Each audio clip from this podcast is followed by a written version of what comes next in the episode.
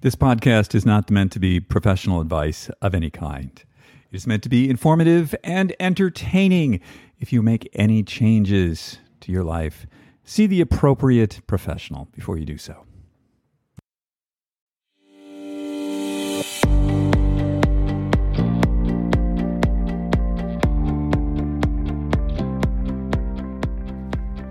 Hello, and welcome to Super Age. My name is David Harry Stewart. I'm the founder of Ageist. At Super Age, we help you live better and become the best version of yourself. And who doesn't want a super age? Today's show is brought to you by Inside Tracker. Go to insidetracker.com slash ageist. Save 20% on all their products today. Welcome to episode 79 of the Super Age podcast. This is going to be dropping on April the 20th, 2022. So we're back in Park City, Utah today, and it's a lovely day. It's about 60 degrees and sunny. And, you know, sadly for me anyway, winter is going away. I really wasn't ready for winter to go. Uh, the, the winters here are amazing. And I, I think part of what I love about it is just the graphic of these jaggy white mountains against the blue sky. It's just incredibly beautiful. And the, you know, I like to ski. That's pretty great too. But looks like we're going to have to wait, you know, end of November next year before we get that again. But the you know the summers here are pretty great too, and it's it's sort of like a secret. And um, so don't be telling people, but the summers in Park City are the bomb. Really awesome. So I'm looking forward to that. It's um, you know we're sort of in the rainy season this month, and then um, you know it's basically summer from now through the beginning of October. Looking forward to that. So we have this call-in number, which I'm, I'm going to give you the number right now. The Super Age call-in number is 801 871 5291. And I'll repeat that 801 871 5291. And we encourage all of you to just call in. We'd love to hear your voice with questions, comments, you know, anything that you would like to say, and we'll play it on the air. So this week we got a call in from Leanne, and I'm I'm not going to play the recording because it's very poor quality, and it, it took me a few plays through to understand exactly what the caller was saying. Um, my understanding is the, the caller's name is Leanne, and she had been taking CBD, I believe, for the first time for about a week. And at the end of the week, whether it was due to the CBD or something else, um, she had uh, a very high blood pressure event, which caused her to seek medical attention.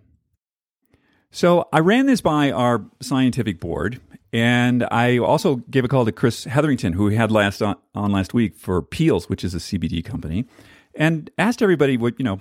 What do you think about this? Now, I'm not a medical doctor. I, I don't give medical advice. I'm just going to repeat what the science folks told me, and that is that you need to be really careful about, uh, you know, sort of any um, nutraceutical that you put into your body. Um, what's its origin? How is it manufactured? And I think, especially in the CBD space, there's a lot of, I don't like this word, but clean. There's a lot of not so clean products out there and a lot of additives. You don't really know how it's um, being made, what the underlying hemp product is. So it's a bit of the wild, wild west out there. And you know, would I be taking a CBD product that you buy on the shelf at 7 Eleven? No way. I would not do that. You have no idea what's in there. Um, and, and, it's one of the reasons that we had Chris on last week um, for his company Peels. Now, I'm, I'm not associated with this company, but I have looked into the science. I think I think they make an awesome product. If you want a CBD product that's really clean, his comes from orange peels. There's no THC, and they're very careful about um, the the processes that go through getting that CBD from the orange peel. So that's my thought on that. I, I hope that helps. Um, and if anybody has another question on anything that we're talking about today, we're going to talk about something really interesting pickleball. Um, again, 801 871 5291. Love your questions. So I, I don't know how many of you follow us on Instagram, but if you do, you might have noticed that every Monday at 415, we do an Instagram live, and the theme is what's hot or what's not. And that's, you know, taken from a show that we had on Super Age Podcast back a few weeks ago, which was like super fun. And so what I've decided to do is to just reach out to interesting people that I know. And we have this somewhat irreverent sort of game show conversation for about 15 minutes about what's hot and what's not. And last night we had my friend Chip Conley from Modern Elder Academy on, and it was like super fun. So every Monday, and then it's recording, so it stays on the feed. So I don't know. If you want to laugh, check that out. This week on the show, we've got Tim Ringgold, who is going to talk to us about pickleball. And for any of you who don't know, there's like a craze out there for people our age playing pickleball. But one of the downsides to this is they're getting hurt all the time. So we're going to talk to Tim about pickleball. What is pickleball? How is it played? And how do you do it without getting hurt? So we're going to get with Tim in just a second after a quick word from our sponsor. Today's show is brought to you by Inside Tracker, which is a platform like no other. Inside Tracker is the dashboard that I use to see what's going on with my inner health. And I use it in the same way that I use dashboard on my car. I know how much gas my car's got. I know how fast my car's going. These are the things that Inside Tracker allows me to see. There's a piece that we're dropping on the Ageist website today, which talks about my experiment with something called the Blueprint Program, which involved, you know, an experiment with veganism and a lot of supplements and um, a certain kind of exercise. And to see how well that, like what that was actually doing to my body, I used the Inside Tracker platform. And the good news is that it had a very positive effect on my inner health. If you go to that article on ageist.com, you'll see how exactly I reduced my inner age to 55.2 from my chronological age of 63.3. Um, I put all the details in there. If you're interested in getting an Inside Tracker product, please go to insidetracker.com slash ageist. You'll save 20%. It's a great product. Let me know if you have any questions. Happy to help. Hey, Tim, how are you today? I'm so great. It's great to be here, David. How are you? I'm good. I'm so excited to be informed by all the stuff you're going to tell us about today because I'm completely ignorant. Um, but before we get to that, you have a really unusual eclectic background. Um, it's true. Tell uh, tell everybody about yourself. Uh, well, basically, I'm an athlete and an artist hybrid. So uh, my whole life, um, I have been pursuing the arts as a musician and pursuing sports as an athlete, kind of in tandem. And when I was in high school, it was really up for grabs which one it was going to be as a profession. And I had a knee injury uh, at 19 uh, after being scouted to play rugby professionally in Europe. And I couldn't manage my own emotions dealing with an injury and kind of blew myself up. And uh, thought that the window of professional sports was closed forever for me and went into the world of professional music, uh, first as a recording artist and then as a music therapist. So became a clinician using music as a treatment tool to treat physical pain, stress, anxiety, addiction, uh, and grief. And all the while stayed a well, not all the while. There's probably about 15 years where I really was f- so immersed in uh, the arts in music. I, I would train physically, you know, I'd like work out in the gym and I'd run to keep my fitness, but I wasn't playing any sports.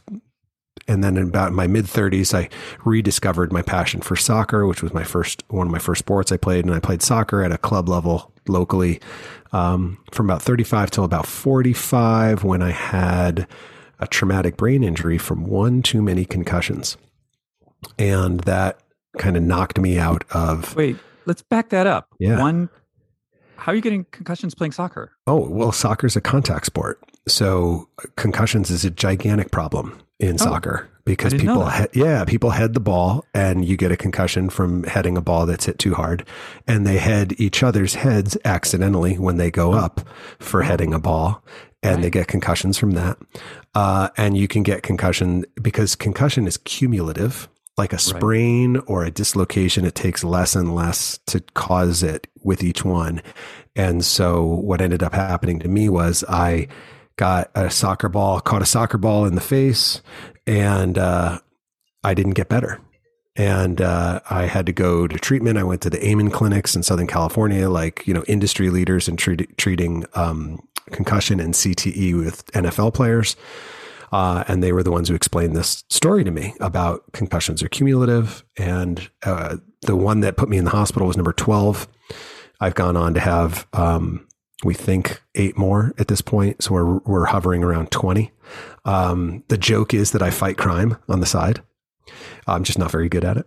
So, because uh, people are like, how are you getting all these concussions? And I was like, well, it was one of those things where once I got one too many, now it takes very little. And it, it's a whole separate, you know, topic for another day. We can talk about, you know, concussion. But the point was, it took me out of soccer. And I went back to the wastelands of just lifting and running uh, for about three years. I was miserable. And then uh, one day, and we'll get into this, um, someone actually bought me tennis lessons for my birthday. And in my quest to find a tennis instructor, I found a pickleball instructor. And, and no joke, literally my whole life changed. And that was 18 months ago. No joke. I mean, my life is completely different today than it was. Like, no one saw this coming. David, nobody saw this coming. So, yeah, that's my um, background. Okay. There's a lot I need to understand here. Um, Let's go. What is it that's so compelling about pickleball? I know. That you've now oriented your life around? Well, first of all, it's the name. So yeah, um, yeah, Where, let's okay, start let's, there. Let's do that. Where? who the fuck came up with the name pickleball? Oh, it's so good. What? It's so good. It's a. Uh, okay, so you just use the F word, so then I, I can say the following. Basically, it's a filter to keep douchebags out of the sport. That's what it is. we want tight asses to stay far, far away. So if you're a tight ass, you can't admit to playing a sport called pickleball and that's great. Stay out. We don't want you. So it's kind of like a it's a, it's a filter. It's really a hazing process to keep people who think too much of themselves away and for people who can take themselves lightly. No no i'm just making that all up, of course. Um, so pickleball, as as the story goes, to my understanding, so pickleball was invented by a couple of families on Bainbridge Island, I believe, in the '60s. And for anybody who's a big fan and knows the details, and I get them a little wrong, don't hang me out to dry. It's like any good story; it's you know a little fuzzy on the details, but that that's true story. It was started by a family in their backyard. As I understand it, their dog's name was Pickles, and they invented the game and they named it after their dog because it was basically they had a badminton court, uh, like the cement slab in their backyard for a badminton court. And they just literally made this up one day in order to get the kids out of the house on a rainy day. And so they just kind of improvised. They made some wooden paddles. Uh, I think they took a wiffle ball at the time. And it was never intended to be anything other than a distraction to get the kids out of the house. And then uh, it spread between families. And then it just became kind of a inside thing on Bainbridge Island and in Washington. Uh, you know, for it's like the long tail, right? It was just this thing that was just incubating for decades. And then uh, started to break out of that incubation. And then, of course, when COVID hit, um, people had to find themselves outdoors in order to exercise and play sports. And pickleball is way more accessible than tennis, and we'll, we'll discuss why.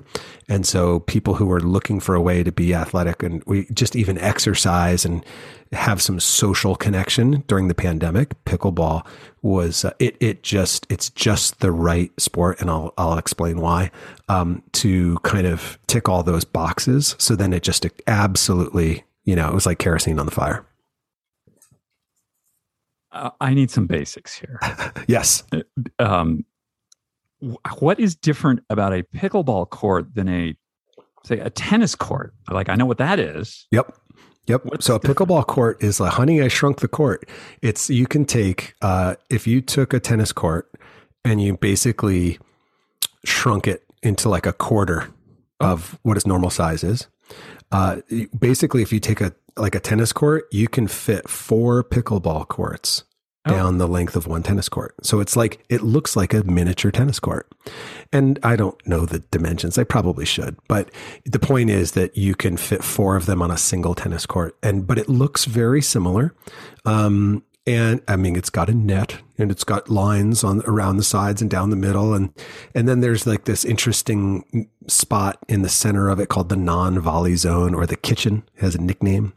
Um, and if you've ever played ping pong or badminton or tennis, it's kind of like if you took those three and you threw them in a blender, out comes pickleball, and so it, it lends from elements of each one of those and so if you've ever played those, you're like, oh, okay, this looks familiar. and uh, and it has a paddle instead of a racket, and then the ball is a one ounce plastic wiffle ball with forty little circular holes in it, and uh, pretty basic equipment uh, to get started. So not a lot of ground to cover and uh, and the the inventors of the game were masterful. So they looked at tennis and they thought, what's the hardest part of tennis? Well, it's the serve, and people waste most of their day in a tennis match either hitting the ball out or trying to hit the ball in or trying to return it. And in tennis, the serve is so dominant uh, that if you win on the return, they call it a break. You know, it's like a big deal. And they're like, tennis is so one sided how do we make this like, how do we democratize this and make this just easier for everybody? So in pickleball, you serve the ball underhanded, almost like softball. And it just instantly Wait, makes so it simple. I, I toss the ball over the net to you? Uh, kind of, sort of. You, you hit the ball, but you hit it underhand. Okay. So your your swinging motion with the paddle mm. is almost the exact same swing motion as if you're throwing a ball underhanded like a softball pitch. Gotcha. So it's very mechanically simple to start play.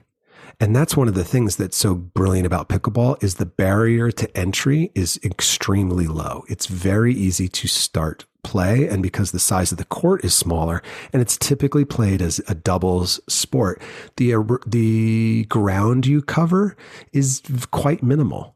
So it, it's less intimidating and it seems, ha ha ha, on the surface, it seems like it takes less effort than tennis. Okay. So now we've got this simple backyard game designed to amuse a dog or some kids and some kids. Yep.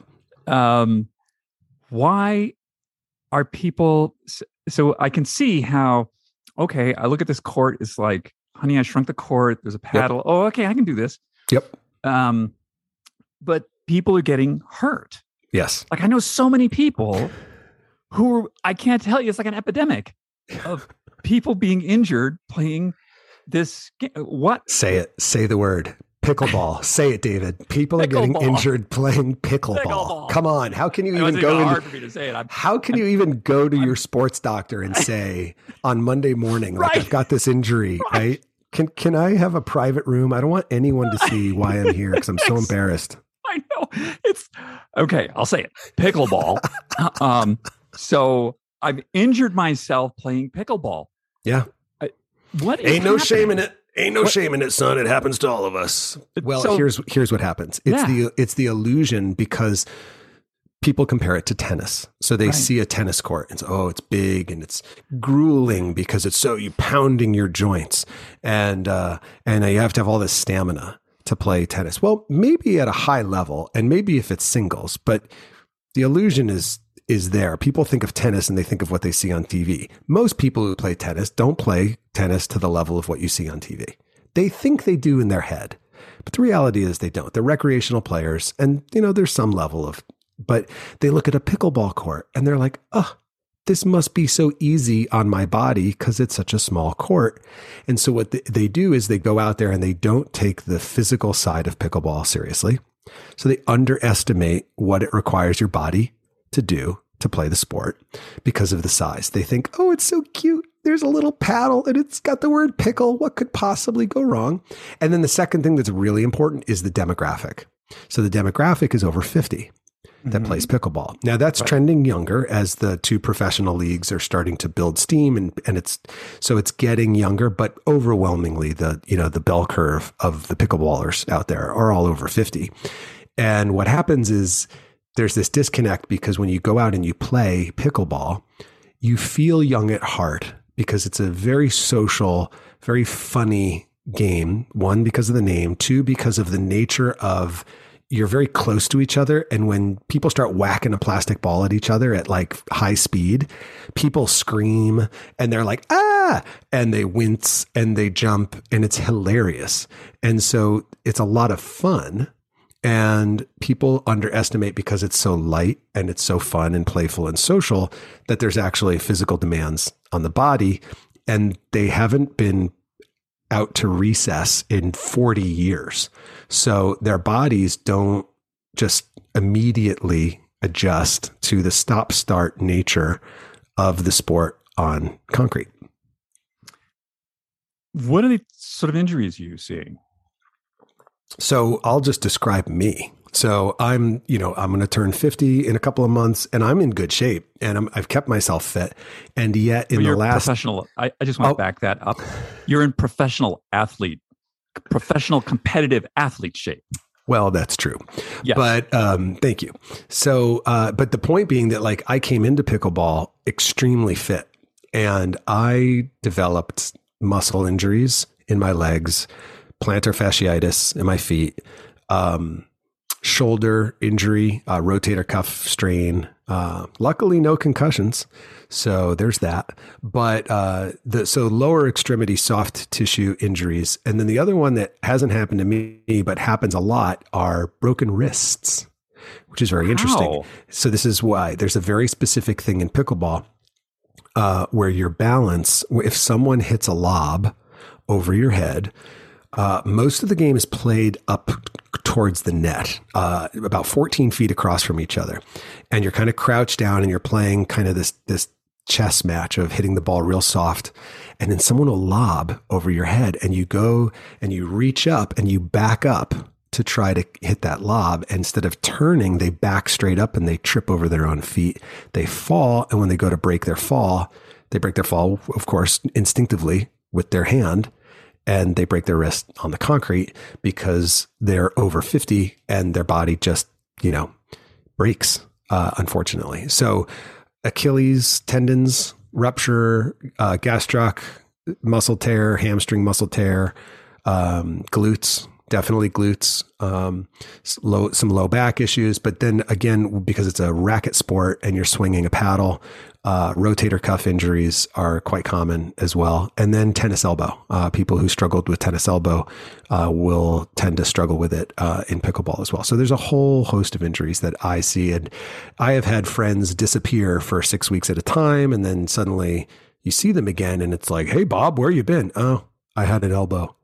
Hey, Chris, where you been? Oh, I had a shoulder. It's like they had a baby. You know what I mean? Like they gave birth to some chronic injury and it happens like everybody's got one. And then the other thing is that everybody has uh, some sort of assistive device, whether it's a compression sleeve or it's a, you know, they're everybody's wearing armor and they all smell like, you know, uh, icy hot and Bengay.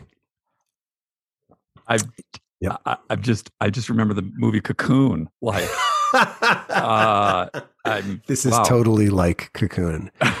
okay. Very much. And I'll tell you why. One of the interesting things is the the term play. So adults don't really organize their activity around the concept of play. We work. Children right. play. So, but, but there is a playfulness in pickleball that's undeniable and unescapable. And so you'll see at the courts, senior citizens, uh, boomers, Gen Xers laughing right? Out there laughing. It looks like recess and they're playing. And so they feel very young at heart emotionally and they're in touch with something they haven't had in quite a while. And then the other thing they haven't had is a social bond like this around a common interest where you don't have to be good at it to have fun. In fact, at the courts, like the lower level courts, there's like more laughter per minute at the lower level courts. It's kind of like bowling. Like people go out bowling for the social fun, right? We're going to have some beers. We're going to eat some food. I don't know what my score is and I don't care. Pickleball is similar to that in that way, that social bond and that playfulness. Okay. So, what do people do who are playing pickleball to not get hurt? Well, not a lot of people actually uh, make this connection yet, which is partially why I've kind of my career has changed so much in the last 18 months because I saw this big problem. Like nobody's taking this seriously. They're not taking the basics of injury prevention and recovery. Uh, they're just not, it's not even on their radar, and yet they're suffering. So there's a few of us intrepid souls who really spend a lot of time and a lot of effort uh, and money uh, investing in products and in practices to try to minimize these injuries. Um, and so the the number one thing uh, and I talk about this on, on my website. The number one thing is core temperature of the body. So heating up the body before they play. Uh, nobody does it. Uh, people once in a while you'll see someone cold stretch for a few seconds but the problem is most people go to the court and it's so funny david okay so you've been to a casino before and you've been on the floor and you hear the ch ching ching ching right all the slot sounds mm. and it's like it creates this hazy feeling in the brain like oh winning winning winning winning payouts fomo oh i'm going to win. And it, you get this excitement when you go out onto the casino floor.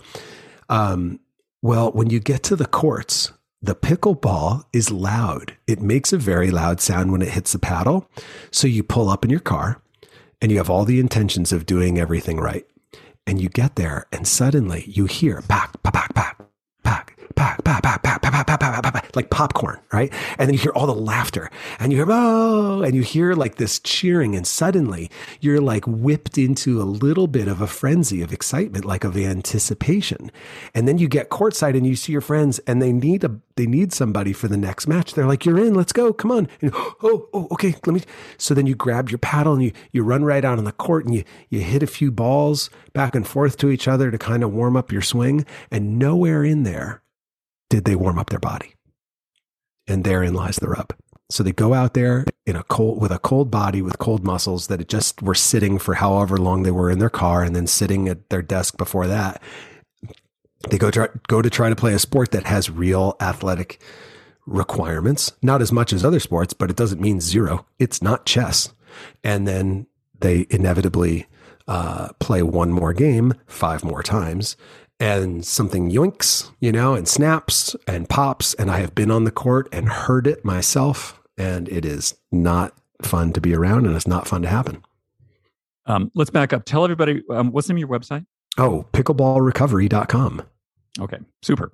Um, Thank so you. next, um, how do you, uh, what's the proper way to warm up the body?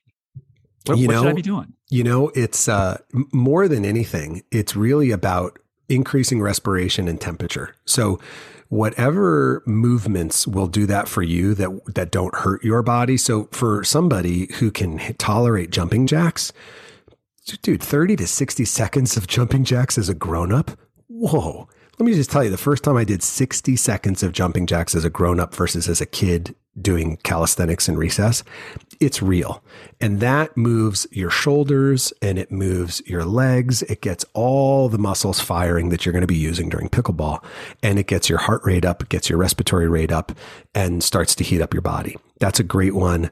Um, but if you can't tolerate that, you can march in place while, you know, flap your arms like you're a, you know, a bird or whatever. And part of the problem is people are just a little self conscious about warming up their body courtside. So it's like whatever you can do to heat up your body that you're comfortable doing that that gets your big muscles in your legs firing and gets your shoulders firing so that you can loosen up and just heat up all those joints and all those muscles. 5 minutes minimum, 10 minutes maximum. It's all it takes. Uh, I have a complete, you know, like 10 step workout that's on pickleball recovery. Like it's five minutes, 10 different exercises, head to toe. Your body's going to be warm and it's going to minimize the number of injuries you're going to have. But if you don't warm up the body, you are just playing Russian roulette out on the court because there's a lot of uh, reaching and like lurching for like volleys. So let's say I'm sitting in this ready position and someone hits a hard shot just to my right. Well, I've got to reach out really fast from my core with my legs stable and to be able to hit that ball and swing my paddle. Now, a, a 10 or even 20 year old can do that with, you know, impunity, but a 50 or 60 year old does that and they can wrench their back, they can wrench their shoulder, they can wrench their pec. And so you want to make sure you have all those muscles warm before you go warm up your dinks, as they're called, which are like the little soft shots. So that's that's that's the most important thing. Warm up the body before you warm up your shots. The the people that I'm familiar with who have injuries, they seem to I hear the word hamstring like all yep. the time. Yep. What is it about pickleball that causes this these hamstring injuries? Yeah, it's really interesting. You know, uh, pickleball is played when it's played properly. It's played in a kind of a crouch, semi squat ready position. And it's a position that our bodies don't aren't put in on a daily basis. So we live in a mostly sedentary lifestyle. So we sit, we walk on flat surfaces, we take small steps, and then we sit. So we don't activate a lot of the muscles through our legs from our hips down through our knees in our day to day life. The ready position, you kind of are in this kind of crouch where your hamstrings are not fully extended at all. And then yet you have to then lunge uh, so you start out at the baseline and you kind of lunge forward to get to the kitchen line as fast as you can.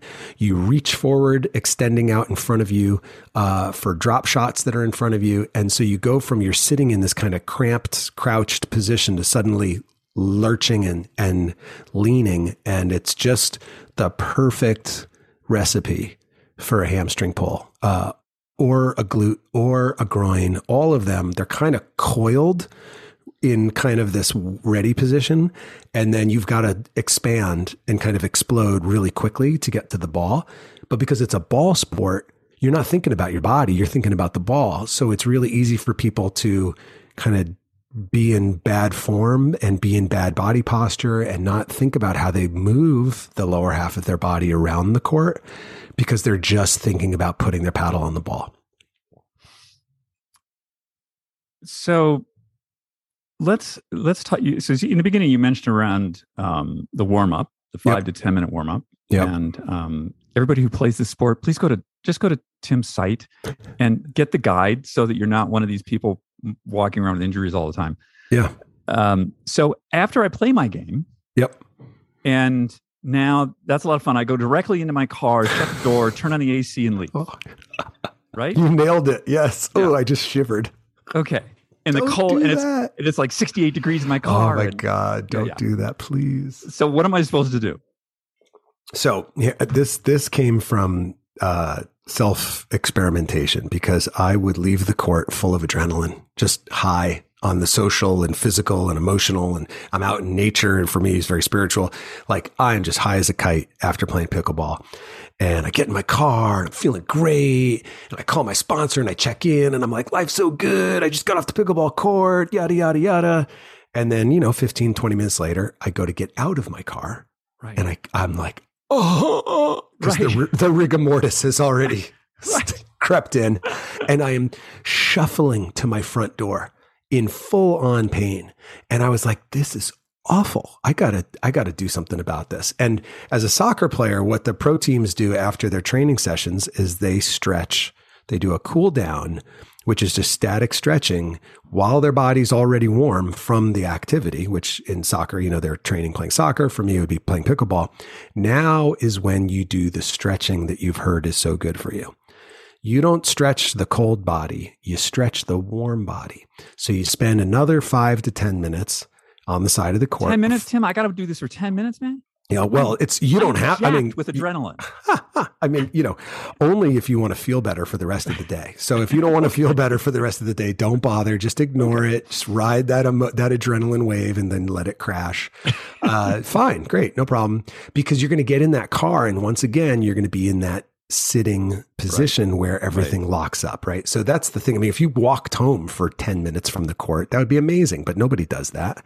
So that's when you do all those stretches you learned growing up where you just start good old hamstrings. I mean, you just move through your body, right? You're going to stretch your hamstrings. You're going to stretch your quads, your hip flexors, your gastroc, which is your calves. You're going to stretch out uh, your back muscles, your shoulder muscles, your forearm, neck rolls. You're going to do it all for five or 10 minutes. It feels great after a workout calms your body down. You're not a sweaty mess when you get into your car. And then when you get out of your car, you'll notice you will spend the rest of the day less stiff, sore, and in pain.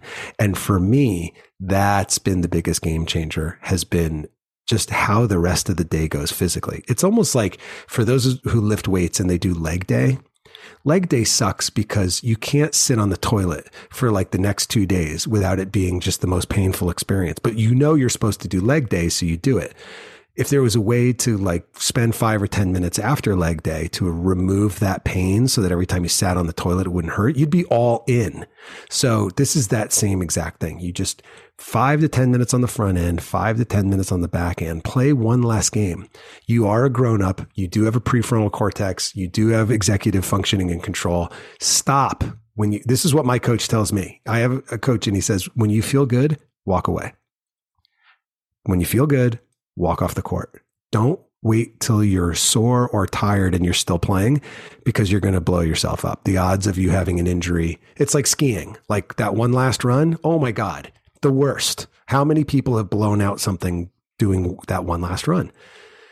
So it, pickleball goes the same way. Play play one last game, spend that five ten minutes stretching after before you get in your car. And if you don't do it on the side of the court, that's fine, but don't get in your car. Like walk up to your car and then be like, "Oh, I got to stretch. Do it in the parking lot, do it next to your car, whatever it takes, because that has been such a physical difference in the quality of my days after I play. Let's move to the idea of recovery. Mm-hmm. So now I, I, you know, take my 63 year old body out there. I've had a heck of a good time. I've, yep. I've done, I've done the right thing. I followed Tim. I did my warm up. Yep. I did my stretch, but I'm still I got my 63 year old body. It's a little yeah, achy. Yeah, yeah, yeah. What's the re- what's the recovery? Sure. How so a couple things. One is you probably didn't drink enough water while you were before you went to the court or while you were at the court. So you need to hydrate more than you are and you need to add electrolytes to your water. So you're going to want to add that to your kind of pregame and your during because I remember uh, because we're in a, a, men's group that talks the 40 plus athlete group, and, and we talked about hydration, and I realized I was under hydrating on the court, and just the, I upped my hydration on the court by 50 percent, and automatically that improved my recovery uh, in terms of my ability to get up the next day and feel less sore. So I'm sure the person listening to this, I'm sure you're not drinking enough water. So just like, just take my word for it. Just drink more. Like if you drink two gulps between a game, drink three.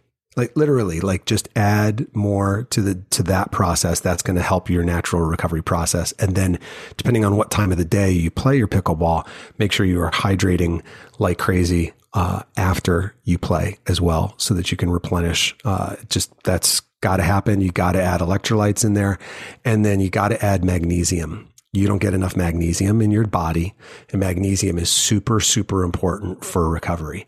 So, uh, a couple of different you know, experts are throwing around different numbers per day right now. Some are saying 400, some are saying 450, some are saying it's an equation where you multiply basically, I think it's five times your body weight, and then that's the number you need a day. I'm taking about 500 milligrams of magnesium today. I sleep great and I recover faster. I'm, I'm, I spend less time sore. So those are those are some super key things. Another one that's been a really big uh, difference for me is compression. So I bought an air compression boot system that there are those com- those compression boots that zip up and then they squeeze you. And then I bought the shorts that go with it. So you can they look like hockey shorts. They kind of go up to your mid waist. And so that hits your glutes and your hip flexors as well as the other ones hitting your thighs and lower legs. Man, that for the for me basically what it's doing is squeezing out the lactic acid that forms in your muscles in about 30 minutes. So what normally takes the body two days, using compression can kind of reduces that time to down to about 30 minutes. Um, the first time I used them, I was at a tournament. Now I play singles. Singles is f- four times as grueling as doubles um, because the ball doesn't bounce. Uh, it's a plastic ball. Um, there is less time between points in uh, singles pickleball than tennis. So your body temperature doesn't have a chance to uh, recuperate. Uh, and we cover just as many steps. In fact, my coach, he's a, also a senior pro, he covers about 20 miles a day during a tournament day on the court. So it's, it's grueling. And the first, I remember the first time I used this compression boots, I was at a tournament, just played singles. Uh, I used the boots. I used the shorts. I knew the next morning I had a training session at 7 a.m., a doubles training session for the following day for the tournament. I got up that morning. I was not in pain.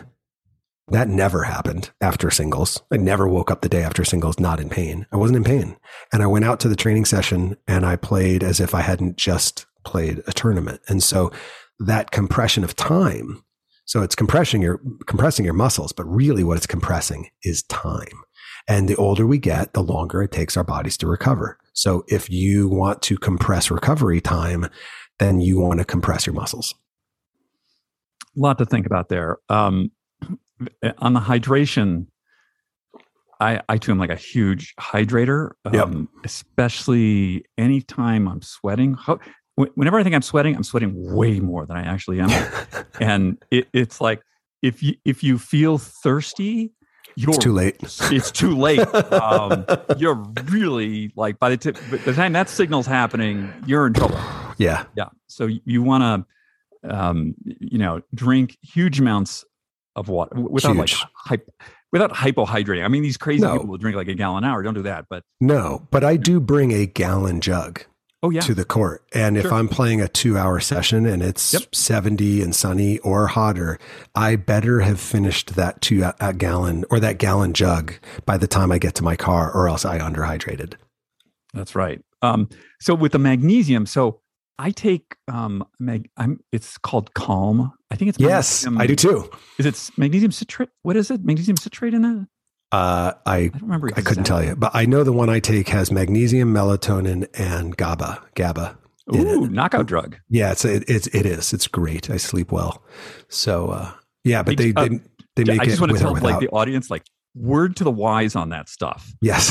Um, I always tell people this: titrate, meaning go up slowly and yes. Yes. Because Yes. if you decide you're to yourself, you say like, "Oh, you know, I think I'm going to have like a couple tablespoons of this stuff." right. You're going to spend the next 24 hours in a bathroom. Yep. Um, so Yep. yeah. Well said. Yeah. Yeah. Been there, done that. Um, yeah. don't do that. Um, so the it's interesting about these compression sh- um, sleeps, which I I've actually never tried. Um, okay. The I'm like in ski world here, Yep. and the the I don't do this, but a lot of people they just they just love the hot tub. They're like, oh, Mm. it's great. Oh, Does hot tub do anything? Does it work? you know that's funny. Um, I don't have the science behind the hot tub, but I will tell you that my muscles like yearn for a hot tub after Uh-huh. a particularly rough day on the court because pickleball, uh, particularly singles, is a full body sport. Uh, because in order to create the torque to hit a plastic ball with pace as far as it goes that has a bunch of holes in it, you have to swing with your whole body over and over and over. So your whole body is aching head to toe. And still that way with doubles for a lot of people. Um, now, I'm a big proponent, like I take cold showers and I'm a big proponent of ice baths and cold exposure therapy. It's phenomenal. Um, and if, if I know that I'm going to play like rough days, it's probably the best thing for my body, but it's the least enjoyable is being able to calm down all that inflammation uh, right out of the gate. However, the heat feels better than the cold. And here's an interesting thing that happened to me recently. If I did underhydrate and I get close, close to cramping, the cold triggers full body cramping. Yes. And boy, is that miserable. I'd never experienced anything like it. I went into That's how people drown. Oh my God. I went into these uncontrollable shivers and cramping in the shower when I was trying to do the right thing, taking a cold shower. And so I had to just jack the heat and then my body loosened up and relaxed and everything opened back up. And I was like, whoa, that was fascinating. So I, you know, I, I know that the, my body loves that hot, hot, particularly hot tub. Uh, and I couldn't tell you whether or not that's technically good for you. I think that's, you know, there's a train. I, I bet you there are trainers out there that would say both. One will say, oh, yeah, it's great for you. And another one's be like, no, you should get ice. But uh, yeah, I know it's a lot more pleasant. I um I recently spoke with uh, a former NFL guy who's Mm. um, big into re- recovery, and um, I asked him this question. So, what works? And he's like, cold. Yep. Um, uh, and what they do is they cycle it. So they go, or what, what this guy does is hot tub, cold plunge, hot tub, cold plunge. Really? Yeah. I don't know what the science Yeah. is there. Seems Yeah, yeah, yeah. Dramatic, but No, I, I- I've I've been exposed to that thought before, but I've also been exposed to that's really dangerous neurologically yes, for the brain. So Yes. it's it's a terrible idea to sauna and then plunge into the into the pond. Like what that does, you could have a stroke from doing that. Super easy. So like if you're doing it like neck down, maybe, uh, but uh, I would be really hesitant to do anything that involved my head. yeah, that's um, I've I've read people um, like uh, Laird and his Mhm. 220 degree sauna, and then his bathtub full of ice. So they cycle people back and forth, Wow. and the people I know who've done that have said it's like taking LSD. Like it's just they're like, I don't know if this is good for me, but like I was tripping because it, it like because you think about what it what it does to your body, like right? you know, it's like it's like going 60 miles an hour and then you throw your car in reverse. Yes. Like, whoa, what's happening here? yeah, you know, it's funny. I got exposed to that treatment by a naturopathic doctor when I had the flu. That was the Mm. first person who was like, let's do hot cold because what it's going to do is it's going to open up your vasculature and then it's going to squeeze the shit out of it. Yeah. And we're going to really activate your lymph and we're going to just squeeze everything through your body. And I was like, oh, I can get behind that theoretically. That sounds good to me. Um, and I would do it in the shower and, uh, but I wouldn't, I wouldn't do my head. And I, I'll just never freak as a guy with head injuries. I'm Right. also, you know, I'm always just super, super sensitive to the head, but the body, it felt great. It was like I could feel things It's opening. I could feel things closing. Yes. Yeah. Yes. You get that I- neuroepinephrine, like, oh. whoa. Yeah. Yeah. Yeah. yeah. Yeah. Yeah. Yes, please. More of that. Right. Yeah. yeah, yeah, yeah, yeah, yeah. So I can get on board with that. I, and and the, I remember going to my first pickleball camp, and you play for like three hours in the morning. You take lunch. You play for three more hours in the afternoon, and then you do it at all. You do the same thing the next day. And after six hours on concrete, Wow. you know, running around, my body was shot. And I remember doing an Epsom salt ice bath Hmm. that afternoon, and that was like That's so restorative and regenerative. Really? Yeah, I, I so I was at a conference and I was hang, I, I ended up in a circle of people with this guy Brendon Burchard who does like four day live events where he's on stage for like twelve hours a day, and he's a, he's like a Mexican jumping bean. He's like full of energy all the time, right? And you're like, how do you do four hours twelve times twelve and have that same level of energy? And he said, well, I, I went to a couple of NFL teams and asked them, how the hell do you guys put yourselves through it and then get back so quickly. And they were the ones who said, we do Epsom salt ice baths. Wow. And uh, yeah, and I was like, okay, well, straight from the mouth of the NFL trainers, you know, and, and that's sports science at the top of the mountain, you know, uh, to Brendon. And the results are, you know, in the, you know, the proof's in the pudding. You watch Brendon on stage. He's like, this is the only thing that keeps my body going. And I was like, okay. And I know Tony Robbins swears by his cold plunge tanks that are 55 degrees yeah. and he jumps in those whether he likes it or not every day and that's what gets me into a cold shower every day is i think of him like he he, he said once he's like i never once wanted to get in to a cold tank cold plunge cold shower jump in the river he's like i've never wanted to do it once that but i don't negotiate with my emotions and i was like bam so just this morning i almost talked myself out of my cold shower and I thought of Tony, and I was like, "Okay, Tony doesn't like to do it. I'll do it too." Okay. Yeah. I do the cold plunge in the, um, we have an outdoor pool. that Mm, The ice is off of at this point. It's, okay. I have to tell tell you, when there's ice on it, that means the water's like 33. and um like a minute of that and it's like Oh, ah we're i'm good. gonna Yeah, die I, yeah. I need i need to leave um, Yeah. but yeah i do um i do the sauna and then i get so i've been in the sauna for like 30 minutes at 180 degrees so i'm like hot wow. um and then i go in the water and then initially it's first 15 20 seconds it's like whoa and then it's you know you do a little wim hof and it's okay Yep. and then, you know, you do like three or four minutes. And when you get out, though, oh my God, I just feel like it's like, oh, I want to do that again. I feel so awesome.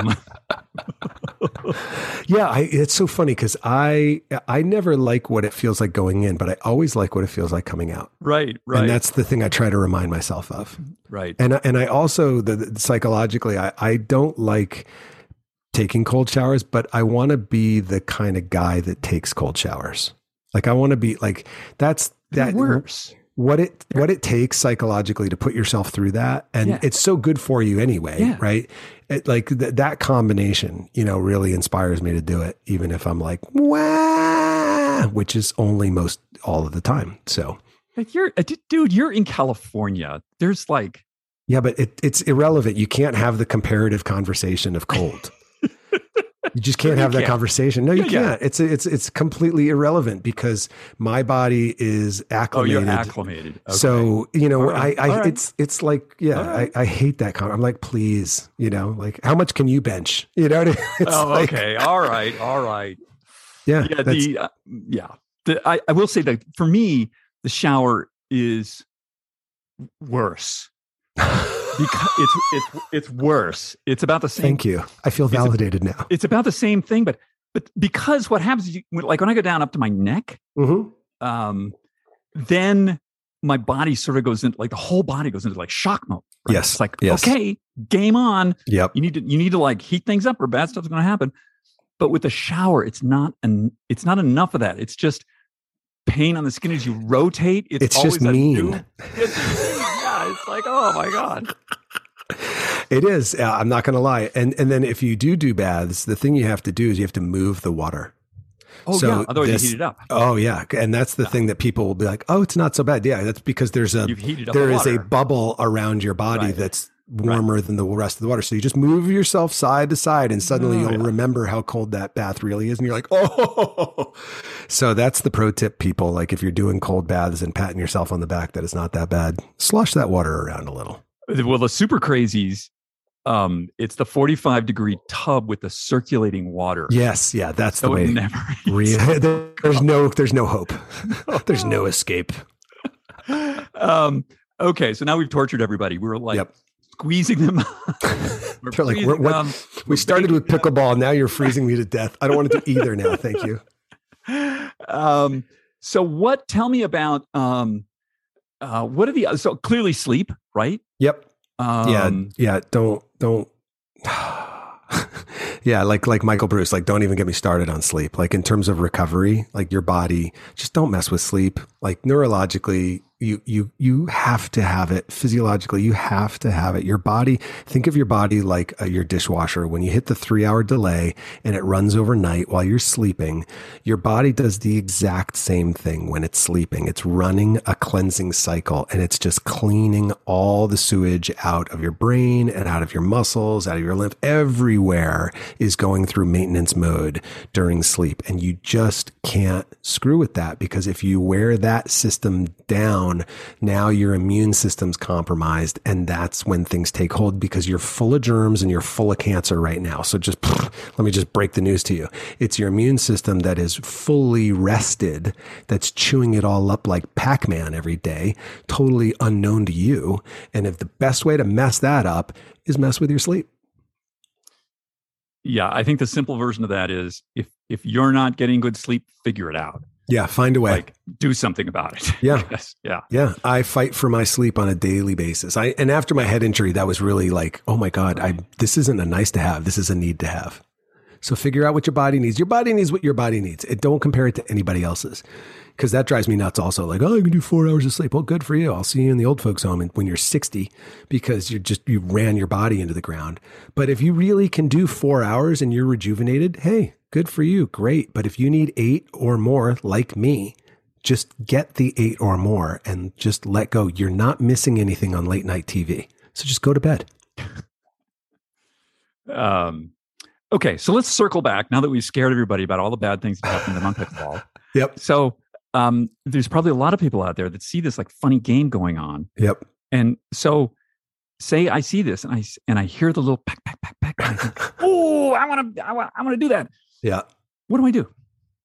Yeah. Um, so some great resources to get started, right? So first of all, YouTube is your friend. There's tons of great content on YouTube. There's, uh, several of the pros have really good channels on YouTube for learning pickleball basics. So you can just go to YouTube and click type pickleball basics. That's the first thing.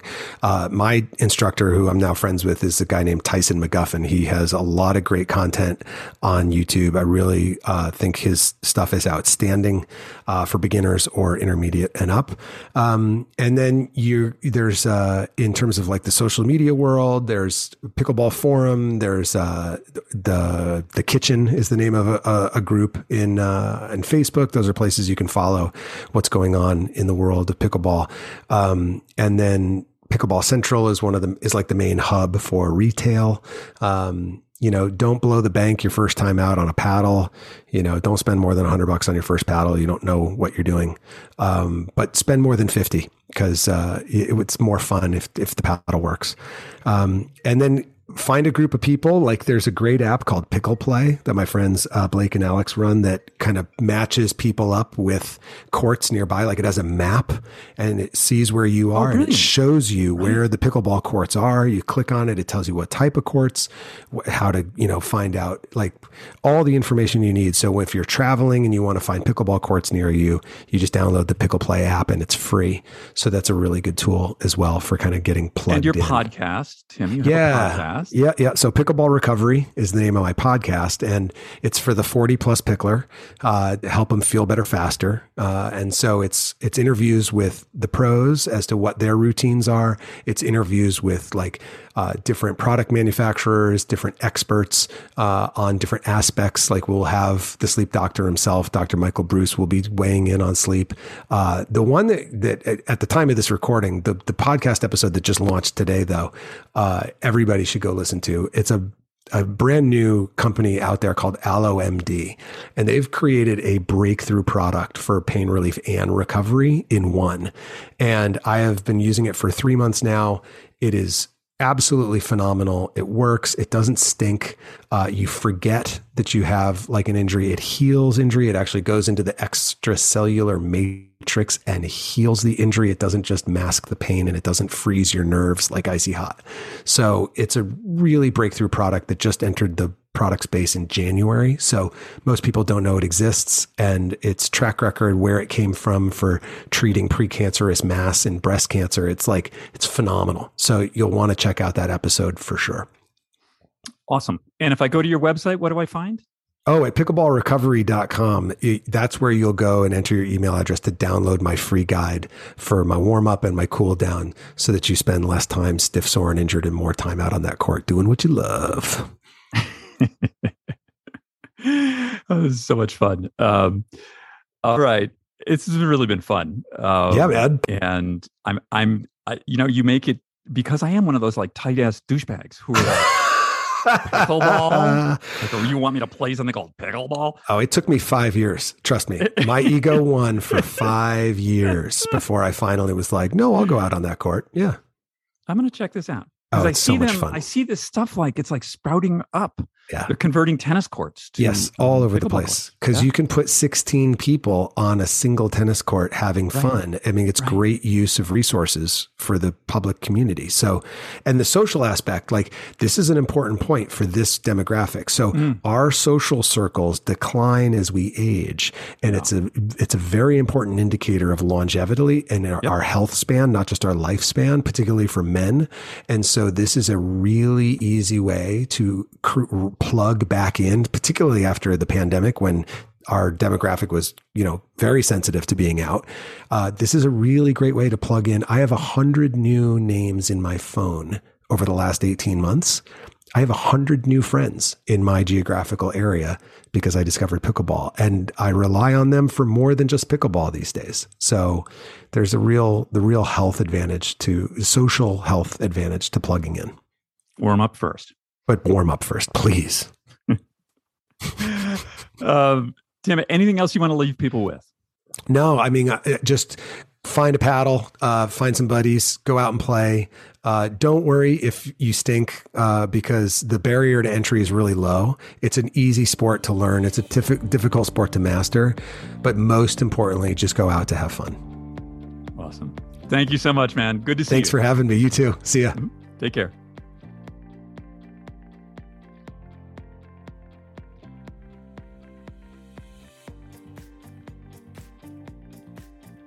Thanks for joining us on the show today. It was great to have you with us. And pickleball, I feel like I'm so behind the curve on this. I got to try this. And of course, warm up first.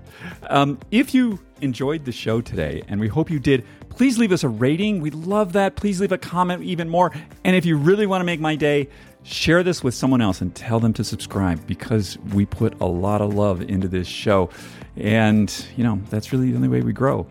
Um, next week, we've got another great show. We've got Michael Clinton, whose best selling book, Roar, is about people our age, and he has quite a background. He's an amazing guy, um, former head of publishing at Hearst, and I think we're going to catch him um, he's on his way to Poland um, for doing some humanitarian work. So we're going to find out about that. Really looking forward to that. Everyone, have an awesome week. I'm just so pleased and happy that you're able to spend an hour with us here.